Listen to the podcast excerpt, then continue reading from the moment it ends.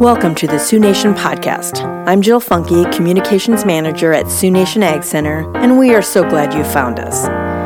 Sit back and listen as our staff hosts welcome guests from all aspects of the livestock production industry. It's our mission at Sioux Nation to arm regional, small, and medium producers with all of the resources we can put in front of them. And now, on with the program. Hello and welcome to the Sioux Nation podcast. I'm your Sioux Nation Ag Center staff host, Amber Boffman. And joining me today on the show is Van Mansheim, who is a producer near Colman, South Dakota. Thank you for joining us to tell us a little bit about your involvement with the South Dakota Soil Health Coalition and practices you have implemented in your operation. I read that you've been improving your soil health and drastically reducing your winter workload by prearranging hay bales in a grid on the land that you've selected for improvement. By doing this, you allow the cattle to access only a few bales at a time. Is that correct? Yeah. So the reason we started bale grazing is because over time we were haying this piece of ground multiple years and removing that hay off the landscape and as I've been going through the soil health journey, I'm realizing that I was removing all the nutrients from that ground. And so I started bale grazing to leave the nutrients on that select ground where we hayed.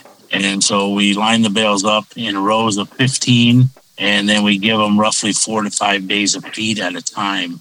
And we don't give them the next row of bales until they've done a really good job of cleaning up the bales that we do provide for them. What would you like to say about how this practice improves the soil? Well, what I was noticing, I was I was just robbing the carbon and nutrients off that land, and I was the production of that grass just kept dwindling over time.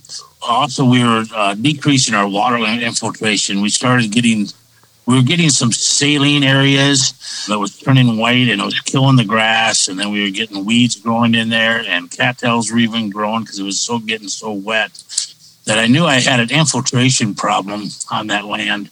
And where we feed the bales, we have really increased the water infiltration of that area. And so now the water is actually going in the ground like it is supposed to, instead of running across the ground and running into the low areas. So in three years, we've seen our production on that ground increase about 30%. Wow, that's fantastic. How often do you move fences? depending on the weather, on how cold it is, and how the cattle are consuming the bales, but roughly four to five days.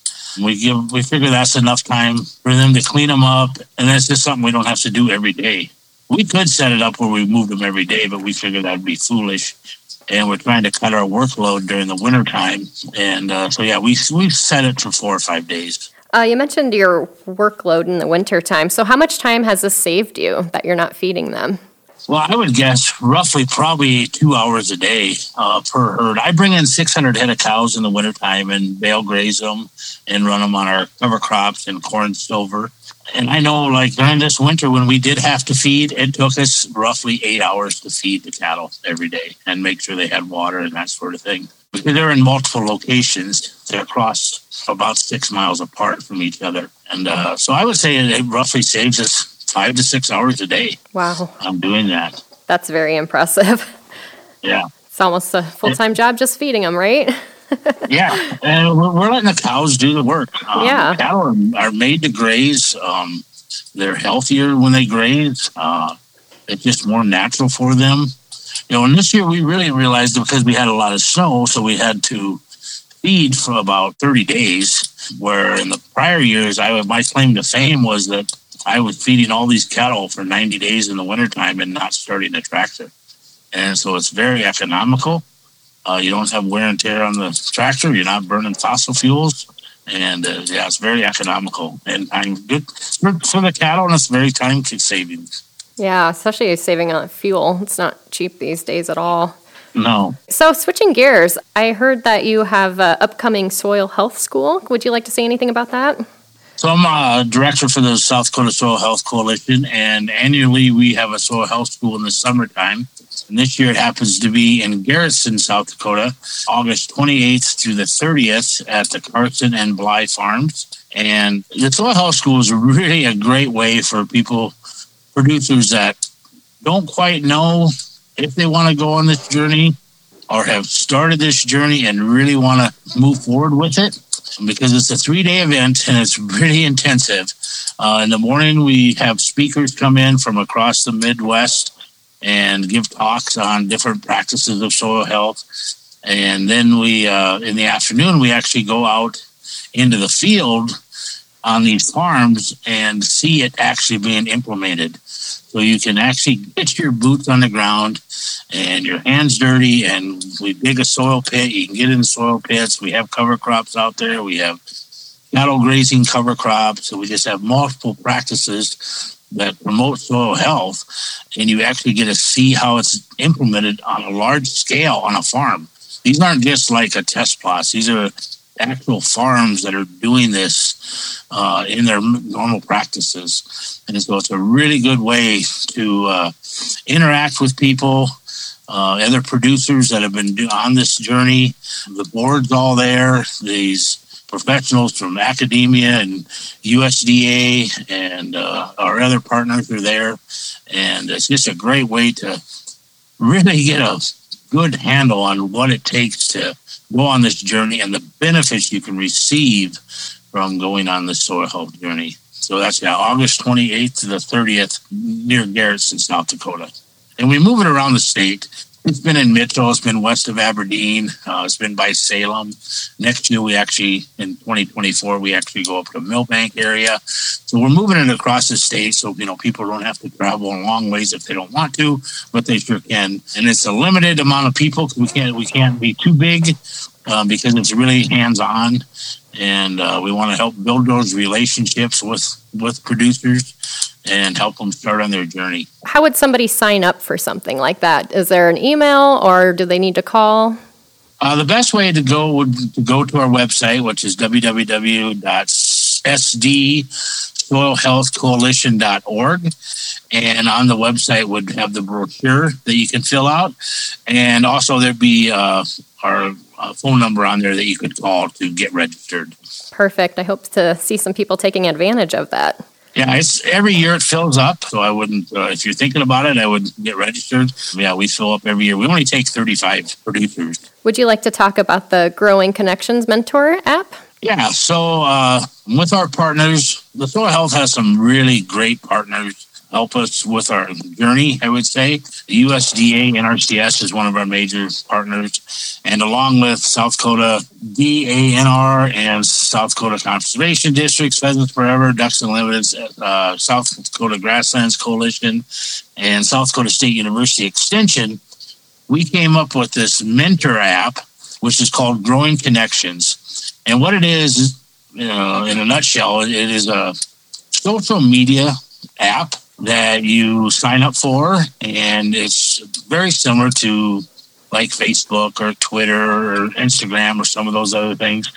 But the, what we really want to do is connect producers with mentors that have been on this soil health journey that can help someone that is looking to do it. So there'll be a lot of information on there of people that are what they're doing, what they're trying, different things they're trying. It's a way to build a relationship with a person. So you can get on there and, and you can actually ask a mentor in your area. You can find somebody that's in your area that's a mentor and go and ask that person a question uh, on the app and they'll respond uh, with what they think. Do you have anything you would like to discuss about spring related agriculture concerns? Well, every spring's different. Um, that's what's interesting about South Dakota, what makes it great, I guess. Right. Um, so, you know, you just look back uh, 14 months ago and we were in a severe drought, right? We had no moisture last spring of 2022 and we had dust storms all over the place. The dirt was blowing all over the all over the roads and you know they had to shut down roads when people they couldn't see. Well, this year uh, we have springtime flooding because of uh, so much snow. So what's really important is to keep residue. Uh, first of all, follow, follow the five health soil health principles, but keeping residue and keeping your soil undisturbed and protected so those different events don't affect you in a negative way. I always like to say we know it's the wind's going to blow every year. Some years like this year, it's wet, so we don't have dust blowing all over the place. But it's, I think it's our responsibility as a producer to protect that soil in case the wind does blow and it's dry. And uh, you know, this year we're fortunate because we don't have uh, we're not dry, we have moisture, but uh, every year something can happen if you don't take care of that soil. It's so important to take care of that soil. Is there anything else you would like our listeners to know? I would really encourage people, if they haven't, to become a member of the Soil Health Coalition. I think it's very valuable. Um, we put on events throughout the year in all places in South Dakota. Just to give a little background of the coalition, our board of directors is nine producers that are across the state. We have uh, one of our board of directors is out by Rapid City in the southwest part of the state, and we have a board of director uh, near Twin Brooks, which is by Milbank in the northeast part of the state. So we're very well covered. You know, our mission statements are very basic. You know, our mission statement is to promote and improve soil health, and our vision is a collective effort to increase egg production through diversification and improve soil health. So it's very basic. We're just trying to help producers have a better lifestyle, be more profitable, and uh, protect the resources that we have. So you had mentioned the five principles of soil health. Would you like to go over those? Yeah. Um, so, so, I think of the five principles of soil health sort of like tools in a tool bag. The more you have tools, the better it's going to be. You know, I kind of compare it to fixing a combine. You don't go try to fix a combine with a, just one wrench and one screwdriver.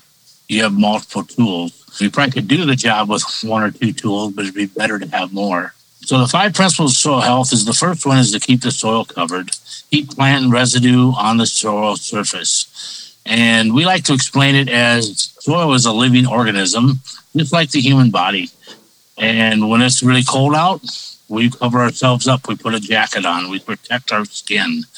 The soil is the earth's skin.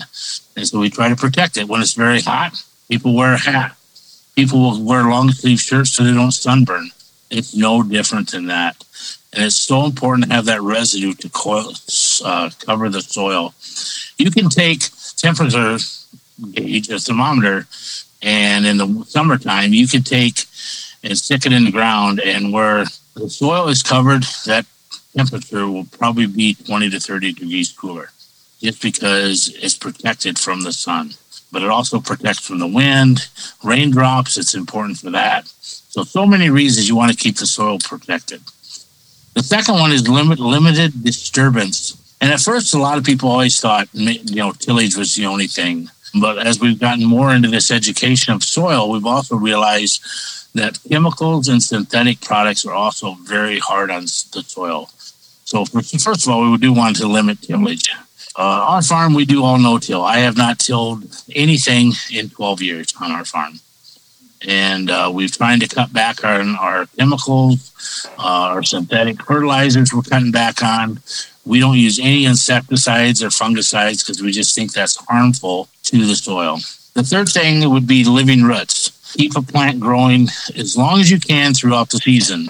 Mainly a corn and soybean rotation in our state of South Dakota. Those plants are really only living for about four to five months where native prairie is living 12 months out of the year. Even though it's not green in January or February, it's still living. And when it's living, it's producing bacteria and carbon to feed the microbes in the soil. So we try to leave a living as long as we can in the soil. And the way we do that is planting cover crops after our main crops that we harvest. So after we harvest wheat and oats, we'll put in a cover crop in. Uh, after we harvest our corn, we'll put a cover crop in before our next year's soybean. So we try to keep a living root as long as we can. The fourth one is diversity. Diversity is really, in a nutshell, is trying to mimic Mother Nature. If you go out in the native prairie, there's hundreds of different types of plants living in that native prairie from cool season grasses to warm season grasses, forbs, slugs, all sorts of different species. And so diversity is really important because each crop takes up different nutrients and puts out different exudates into the ground. We try to increase just having a corn and soybean rotation, add some oats to it, add some wheat, switch off to some alfalfa. just try to grow different crops. On my farm, we grow seven different crops. And uh, I'm not saying it's always easy, but we really think it's better for the soil by doing that. And the fifth one, which is probably the most difficult to do, especially in some areas of the state, is integrating livestock on the landscape. There's nothing that can compare to having a ruminant animal on the landscape. And the cows, sheep, whatever it is, their biology is really beneficial to the soil's biology. And it interacts really well. It's a good way to cycle the residue. Uh, some producers say the reason they till is because they have too much residue out there. Well, you put cattle out there for 60 days and they take care of that problem naturally. They consume that residue and they spread it around the field. So those are the five principles of soil health. I think personally that they're all very important and it helps the more you do, you'll see more benefits by doing those practices. But yeah. Thank you, Van. All this information is very helpful to other producers who are concerned about soil health and are looking for ways to work smarter, not harder. Yeah. And thank you to our listeners for tuning in. We'll catch you next time with more guests and topics related to the current ag climate.